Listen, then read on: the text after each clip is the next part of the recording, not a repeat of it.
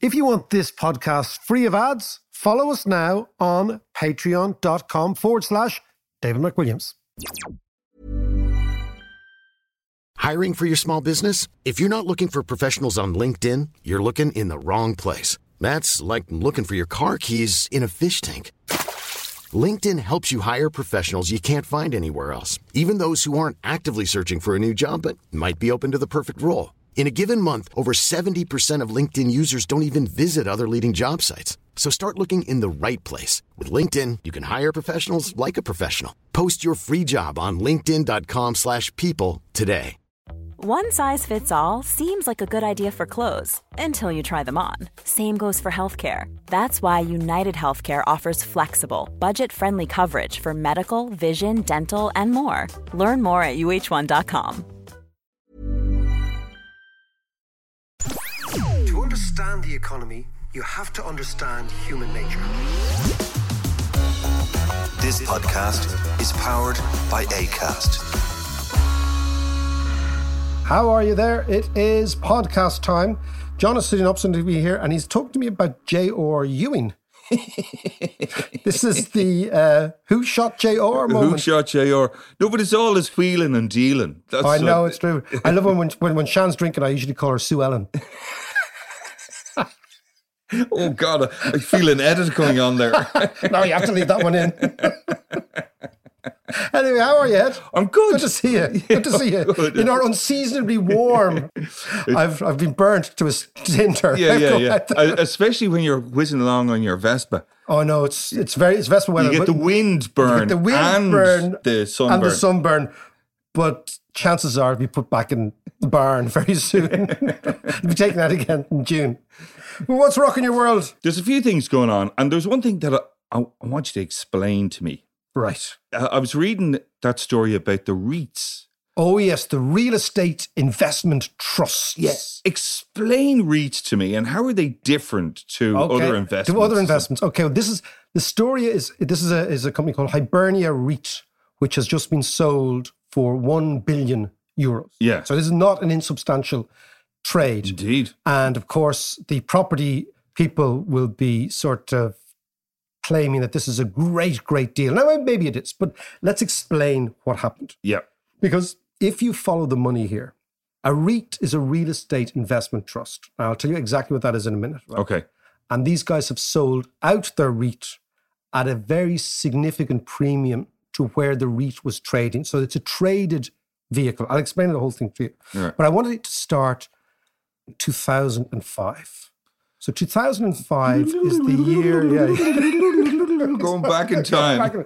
2005 is the year when the Irish banks ran out of deposits, right? Right. So basically, the Irish banks ran out of money in order to lend to everybody. So they had to borrow money elsewhere.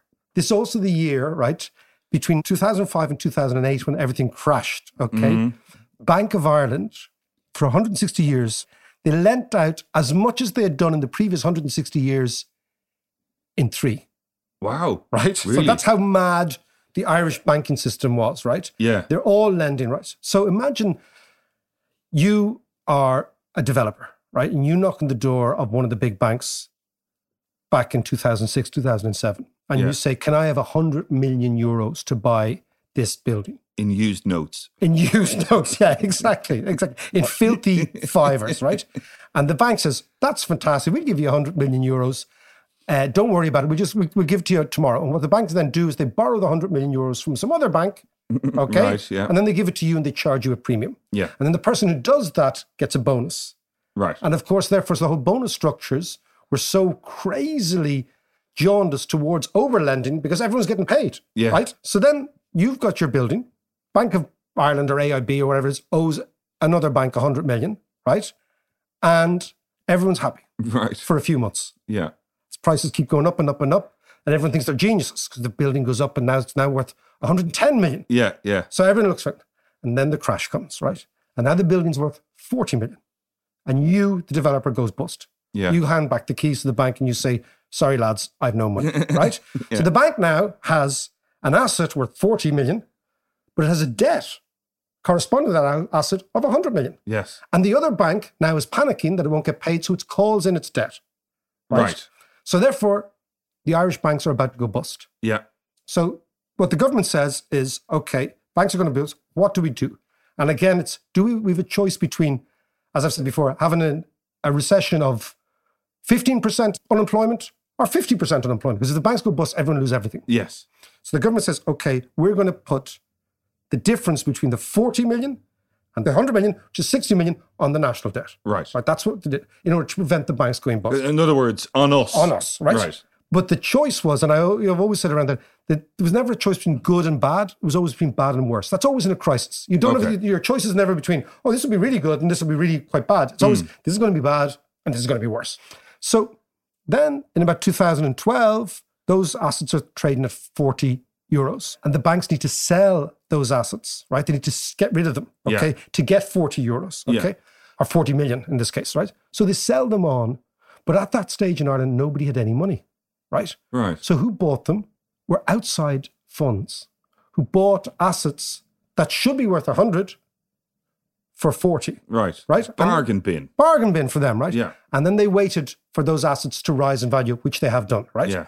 But but all those people who bought those assets were like foreign investors, right? Speculators, right? Yeah. Who didn't have any interest in being in Ireland for the long term because they said, okay, we're, we're buying this because it's really cheap. Yeah. We really want to get out of It's it. just it's flipping it. Yeah. So, therefore, a real estate investment trust is an entity that buys those debts, right, that have been defaulted on.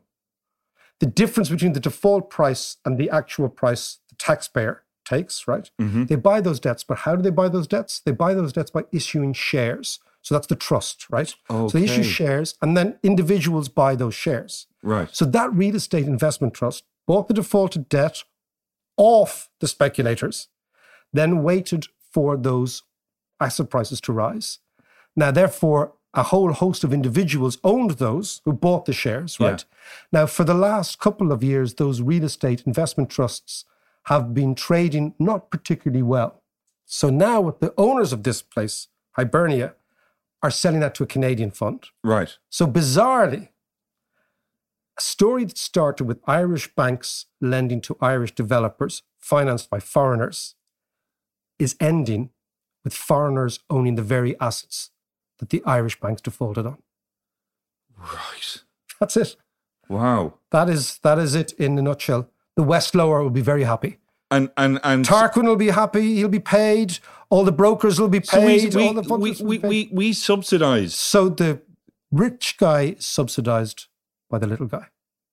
Oh, And that's how the whole thing worked. Yeah. So you know when you think about so that's the idea of following the money around the place to see where did that come from? Who paid for it? Where's the where's the difference between the, Yeah, the yeah, bought price and the default price? All that sort of thing. And now you have a situation where you've a payout for a small amount of individuals sold on to a foreign fund, and Irish property is now owned by foreigners. And that's the end game of the whole thing. And that is the story of the REIT, John. Now, if you were down in the West Lower and it was rugby season or it was Leinster season, I presume Leinster are playing quite soon, aren't they? You're asking the wrong guy. yeah, here. I know, but they, they do play. So Yeah, if yeah. you're if you're in the West Lower and it's Leinster are playing, uh, it'll be like Lions and uh, there'll be lots of clinking of glasses. Oh yeah, totally. There'll be clinking of glasses and Plastic glasses, actually. plastic glasses, and Tarquin will be gave a few quid because he obviously arranged it as well. Yeah. He's back in the sheepskin, hip flask, Collars up. collars up, the whole thing. Yeah, yeah, yeah, yeah. So so yeah, okay. So uh, yeah, I, I I've got my head around that, but I'm not too happy about it at no, well, you time. shouldn't be. I mean, you should. This is basically was what the way the way in which economic cycles redistribute wealth from the wealthy to the even wealthier. Yeah. That's basically the way it's Yeah, going, yeah, yeah, right? yeah. But there's something coming down the track, John, which I find very interesting. Go on. I think we are in for a massive, massive scrap between the government and small and medium-sized businesses Oh right, go on. in the next couple of months, right? Yeah. And everyone's trying to manage this and nobody's talking about it. But when COVID started, the government introduced a thing called warehousing of VAT. Yeah. So what they said to lots of companies is don't worry about paying your VAT today. we're going to give you a warehousing scheme that you've got to pay your VAT back when everything goes back to normal. Mm. Right? Yeah. So hundreds of millions, sorry, billions of euros of deferred VAT payments has been what they call warehoused. Right. Um, okay. So if you imagine a warehouse, you actually put something into the warehouse. Yeah. Right? And then you close the warehouse. Yeah. And then when you open the warehouse, the stuff is still in the warehouse and you get to use it. Yeah. Okay? Yeah. Yeah. Yeah. Right? But that's not what happened. So companies said, that's great, we'll warehouse our VAT, but they all spent the money. The money's gone. Nobody has it. They have maybe portions of it. Now, if the government, Well, you don't blame them for spending it because everyone's backs were to the wall anyway, and they there was no survive. business. Yes, There was no business. Yeah, yeah, yeah. So what's happening now is the government is now trying to get the money back. It's going to announce it quite soon. right. If they try to get the money back from small businesses, there will be mass, mass bankruptcies in this country. Yeah, If they give an amnesty, yeah. it'll be seen as the government phasing, favoring business and not workers. So they're in a total bind. But not every business. I mean, I've been paying my VAT all the way through as well. So you know, I wasn't warehousing it. I didn't have a warehouse to put it in. Exactly. But lots of businesses do. So I would say what's I did it under my bed. You should have had an amnesty. Do you remember the tax amnesties? I used to love. Them. Remember I told you Yeah, the story yeah. about the tax amnesties in Ireland? And, they earned a fortune. and everyone would say, uh, "Oh no, no, there's no tax evasion in Ireland. No tax evasion at all." And then we have an amnesty, and there'd be like buckets of money would come in. This is when in the central bank, when the two Yanks and the IMF were sitting there, and your man says, and the IMF is quizzical, so I don't think you had tax amnesties, and your man says, "Listen, son." The laws of economics stop in Holyhead. so the big showdown coming up. right. And, And and, and, and the business community. question then that 15 billion extra or unexpected Unexplained, unexpected tax windfall. windfall that we have, did that include this VAT No, or not? no. So what is going to happen? I think is this government is going to issue an amnesty on commercial VAT payments during the pandemic. Right. Uh, and the reason it's going to issue an amnesty is because I think if they go after all this VAT, loads and loads of companies just don't have it, and they will go to the wall. Because Yeah. if you talk to a lot, a lot of Irish companies, their margins are really quite tight now because the cost of everything's gone up, Yeah. and the cost of labour's gone up, cost of housing's gone up, cost of land has gone up, and Yeah. of course now the cost of energy has gone up. Yeah. So really tight margins at this stage. I mean, there's loads and loads of hauliers now, John, who are actually getting out of the business because they can't afford the diesel. Yeah. You Yeah. know, they, yeah, they just yeah. can't. Some of them can't get the diesel. Some of them can't afford the, the diesel. So I was actually. the government would be crazy to impose this right now. I mean, when you talk about hauliers, I heard a thing recently about the cost of transporting a container from, say, Asia to here. It Mm-hmm. used to be a couple of grand. Now it's 10 to 15 grand. Yeah, it's gone through the roof. So all the these roof, costs. yeah. So that's why that's why we're getting inflation is because all these supply issues are all clogged up, and on top of that, of course, you have the energy increase, and now on top of that, if you're a small business in Ireland, the government's coming looking for your Yeah. VAT. That you've put in the warehouse, but you didn't put in the warehouse, you spent. So the next time, John, moral of the story is before we talk about something else, the next time somebody says it's in the warehouse, it's not in the warehouse. When you're ready to pop the question, the last thing you want to do is second guess the ring. At Bluenile.com, you can design a one of a kind ring with the ease and convenience of shopping online. Choose your diamond and setting. When you find the one, you'll get it delivered right to your door. Go to Bluenile.com and use promo code LISTEN to get $50 off your purchase of $500 or more. That's code LISTEN at Bluenile.com for $50 off your purchase. Bluenile.com code LISTEN. Hiring for your small business? If you're not looking for professionals on LinkedIn, you're looking in the wrong place. That's like looking for your car keys in a fish tank. LinkedIn helps you hire professionals you can't find anywhere else, even those who aren't actively searching for a new job but might be open to the perfect role. In a given month, over 70% of LinkedIn users don't even visit other leading job sites. So start looking in the right place. With LinkedIn, you can hire professionals like a professional. Post your free job on linkedin.com/people slash people today. One size fits all seems like a good idea for clothes until you try them on. Same goes for healthcare. That's why United Healthcare offers flexible, budget friendly coverage for medical, vision, dental, and more. Learn more at uh1.com. Mac, you know, on our last podcast, we were talking about oil prices and, you know, and, and Russia demanding oil payments in the ruble and stuff. And you, you were talking about the ruble and collapsing and all this. I was thinking about that. And I was thinking, how come Russia or the Soviet Union and the Soviet bloc countries, how come there wasn't a ruble zone in the same way as there would have been a euro zone? Because that would have bound them together even even tighter. even tighter. And there was even a French, you know, the French franc zone. Do you know the French franc zone? Most of West Africa used the French African franc. they? The French left their colonies, Yeah. but kept them tied to France using finance. Oh, I right? didn't know that. It's a fascinating question about the ruble, the Soviet Union, that type of economy. If you'd ever traveled in any parts of the former Soviet bloc, the most extraordinary thing was trading black market dollars for whatever currency it was, rubles. Uh, you would the official exchange was one to one, one dollar to one ruble. Yeah. The unofficial exchange would be about twenty to one Yeah. yeah right? yeah. So that meant that the actual currency was a complete, it's a fictitious currency. I remember I explained to you a couple of weeks ago that the way in which the oil oligarchs got their money out was they traded oil in the West for Yes. hard currency, but they paid their people in rubles and they pocketed the difference. yeah. That was the that was the way. But the reason they didn't do is it was very bizarre. They tried to preserve the notion of independence. So the Soviet bloc would be here, and then the Warsaw Pact would be its its NATO. Yes. And those Warsaw Pact countries would be Czechoslovakia, East Germany, Poland, Romania, Hungary, those ones, right? yeah. Not Yugoslavia. Yugoslavia always was independent. So Yugoslavia, Tito was such a hard bloke. He said to Stalin in 1948, "Come and have a go if you think you're hard enough." He actually Yeah, did. yeah. You can imagine that. He was a bit of a dude, actually. Tito, Tito was a dude. he? Yeah. and, and the Yugos, the Yugos were meant to be. Everyone thought they'd go straight into the Soviet bloc, yeah. but they didn't. And they actually said to the Russians, "Well, if you want to have a scrap, scrap us." All right. Because and the Russians, and the Russians were it. afraid because the Germans.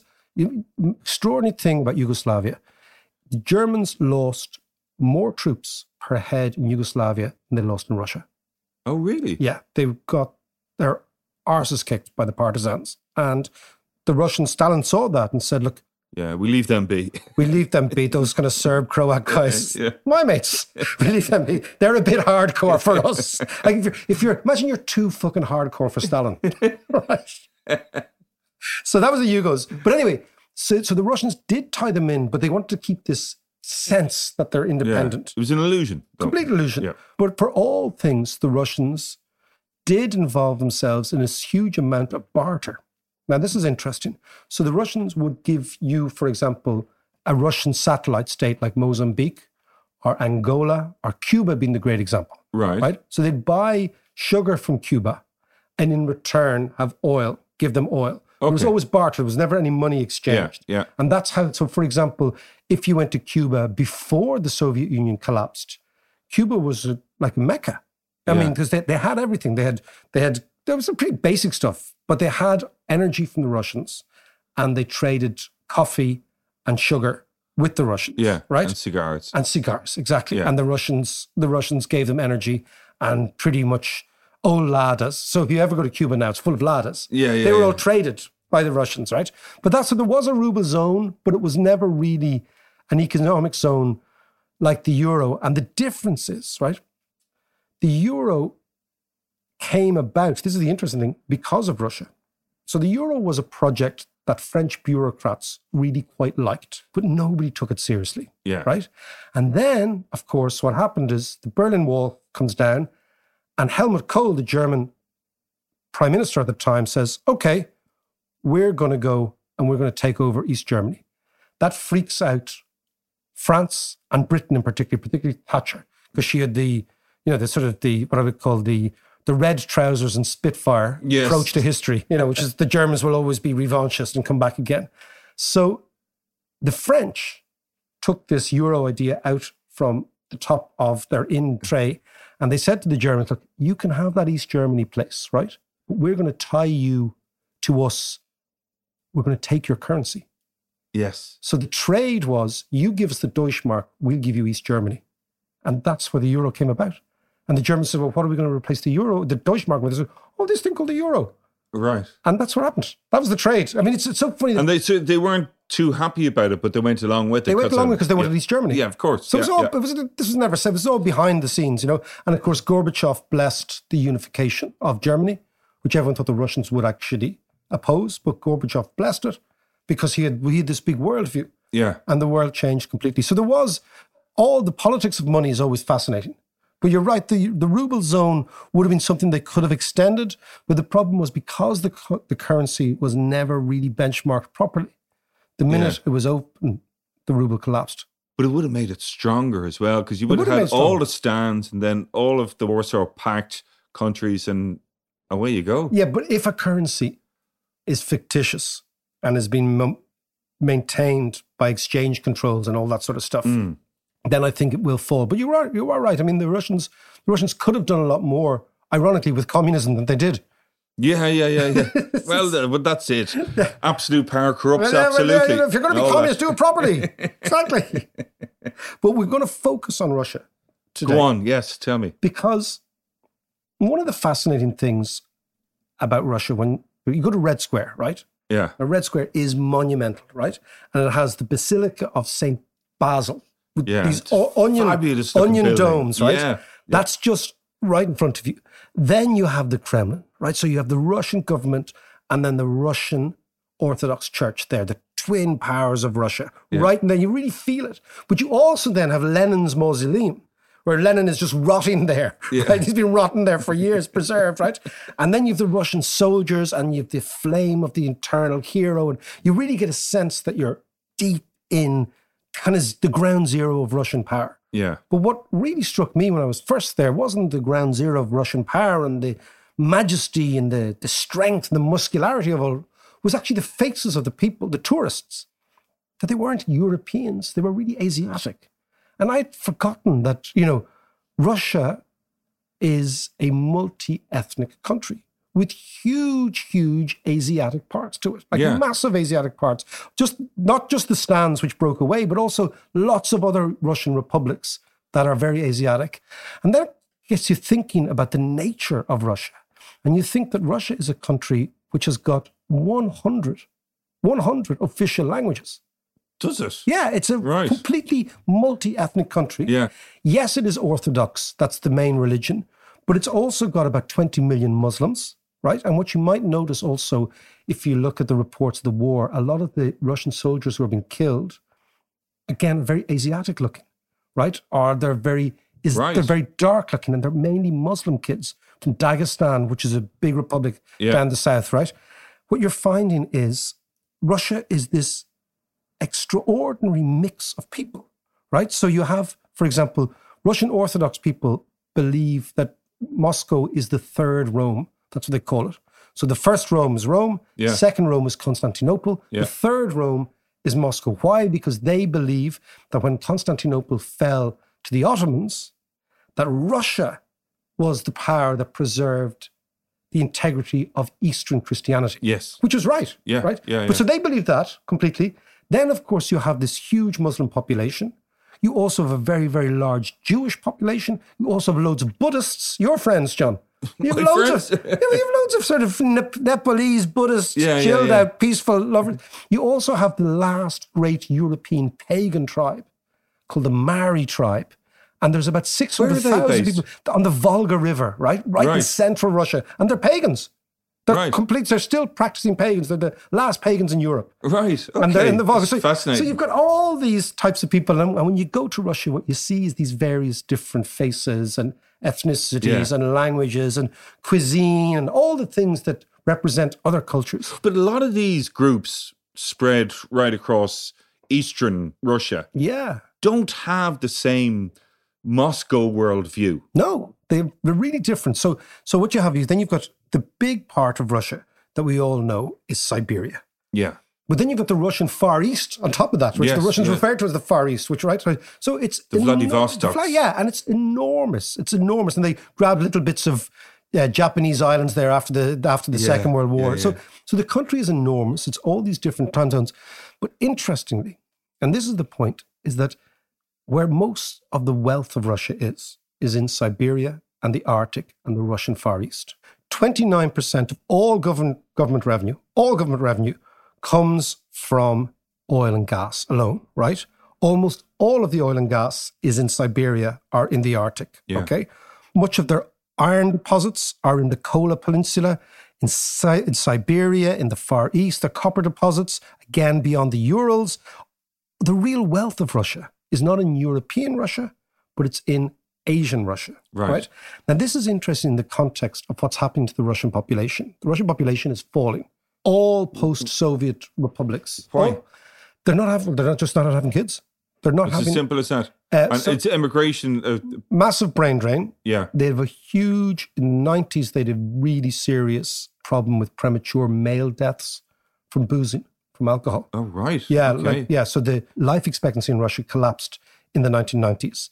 It's recovering a bit, but hasn't recovered. Mm. But basically, what you see, interestingly, is that in reasonably middle income or wealthy countries, a great sign of confidence in the future is children. One of the great leading indicators of confidence in the future is countries that reproduce themselves, Right. right? And what you see in all post Soviet countries, all of Eastern Europe and Russia, has been a collapse in the birth rate since the end of communism. And that is maybe because people gave up hope. People just thought, I'm not going to bring a child into this world. I can't I can't afford it. So Yeah. it's a really damning statistic. And what you see in Russia is the population in Russia was about 147 million at the end of the Soviet Union. It's now 145 million, so it's beginning to fall, right? And therefore, the demographics is much older. Yeah. So you've got a much older population. And that's why you're seeing, John, in the army, lots of Muslim boys dying, lots of Asiatic boys dying, because they're the only places where the populations are rising. So the younger population is in Yeah. the republics that are largely Muslim, are largely Asian. And they, their heart is not in the fight. Because they've they've no beef with the Ukrainians, Yeah. right? They've no beef, so it's it's it's tra- tragic when you see it. It's really Yeah. tragic when you see it. But what I'm interested in is the following: Russia is a project of the Romanov dynasty, right? Mm. It's about a 250 year expansion from the Duchess, the Du- what they call the Duchy of Muscovy, right around Moscow, right? So starting with Peter the Great, and probably ending with the czars of the last 19th century. Yeah. Get this great expansion east and a great expansion south. So they conquer the Tartars, they conquer the Cossacks, they conquer the Ukrainians, they conquer all the Asiatic tribes. Okay? It's not that long ago, right? And if you look at what keeps Russia together, always kept Russia together, has been two issues patronage, as in power and money Yeah. from the center, and fear and the, the military. Yeah. So basically, what you have is you get this idea of the strong government. So strong government always had money, and it always had the military or the police, right? But now you look at Putin, right? Putin's very soon going to run out of hard currency. Particularly, we've been talking about energy. The Mm. aim of the West, the aim of the West is regime change in Russia. Don't let's in any oh, for way sure. Yeah. you know? Yeah. and what they're going to do, and I think it could be quite cynical, is they might prolong the war in Ukraine and tighten the sanctions. And that I think is a cynical, because in a way, if the war comes to a quick end, Putin survives. Yeah. If it doesn't come to a quick end, so never, And is this a lesson they learned from Saddam Hussein as well? it's a lesson Because there. because there wasn't a regime change in the first Iraq in the first war. Gulf War, Yeah. and they said, we're not doing that again, Yeah. right? Yeah. because George Bush's dad pulled back Yeah. and said, let's keep him in power, let's leave him in power. And then they had to, then they came back for seconds Yeah. 10 years later, right? So, but if you think about what's going on now, the Russian population is falling. It's growing in areas which have no real absolute link to Moscow. First of all, they are religiously and ethnically different, right? If Putin runs out of money, he's got no patronage. You can't keep paying off people. Now that the, for example, the army in Ukraine are being seen to be pretty mediocre Yeah. that fear that the people have You know, we know over time nationalist fervor will wane, right? And people will start to go back to normal. And they'll start to go back to, well, hold on a second, we've got no hard currency, whatever.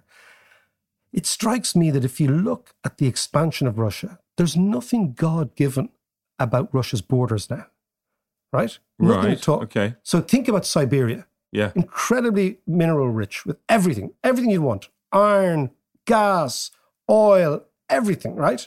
There are 30 million Russians of every hue in Siberia, Right. right? Guarding that entire territory. There's a billion energy hungry, mineral hungry Chinese just underneath them. And they've been constantly worried in Russia before this about Chinese infiltration, Chinese migration up to Siberia. So is this why they did that kind of or came to that arrangement Yeah, quite recently between Xi and, and Putin? exactly that, because Putin is the weaker player here. Yeah. This is the no limits friendship. Yes. Yeah. Because what the Russians were really afraid of, think about the Romanovs only took Siberia from the people who were there before. yeah. And they only ended up taking the last big expansion was in the 1860s. It's not that long ago. What's to stop the Chinese saying, you know, there's only 30 million Russians up there, there's a billion of Well, us. Exactly. We need a little bit of living space, you know, and taking it.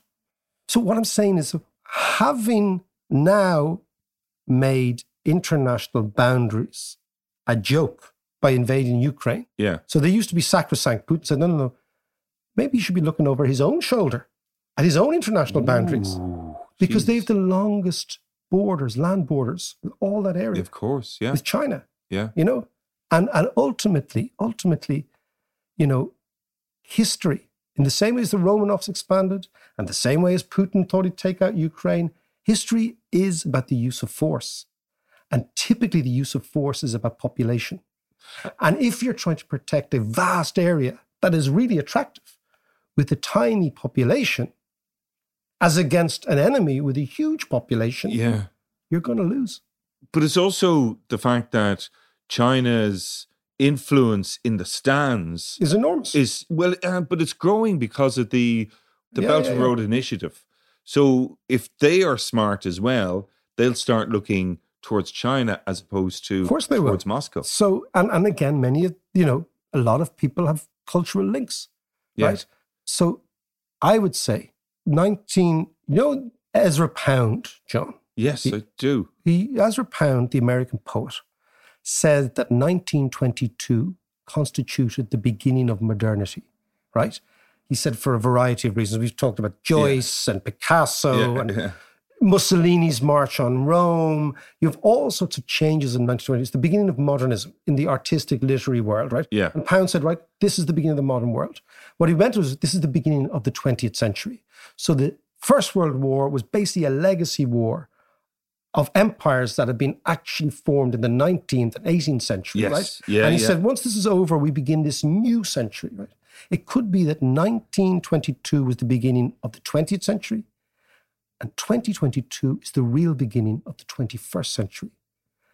And countries that were really strong and were really powerful end up disappearing or becoming much smaller. Yeah. And Russia could well be one of them. While I have you there, listen, I just want to say thank you so much to all our Patreons who really supported myself and John throughout the last nearly three years, man. Three years. Wow. Oh, it's a long time. I thought it only started last week. It's such a good crack, though, isn't It it? is. It is. It is. It is. It's like it's like having the dream gig. You know. Thank you very, very much. And if you do want to support us on Patreon, it's patreon.com forward slash David McWilliams. You get ad free, you get courses, you get chats, you can ask me questions, all sorts of stuff, and you really become part of the gang. So that's patreon.com forward slash David McWilliams. And again, thank you very much.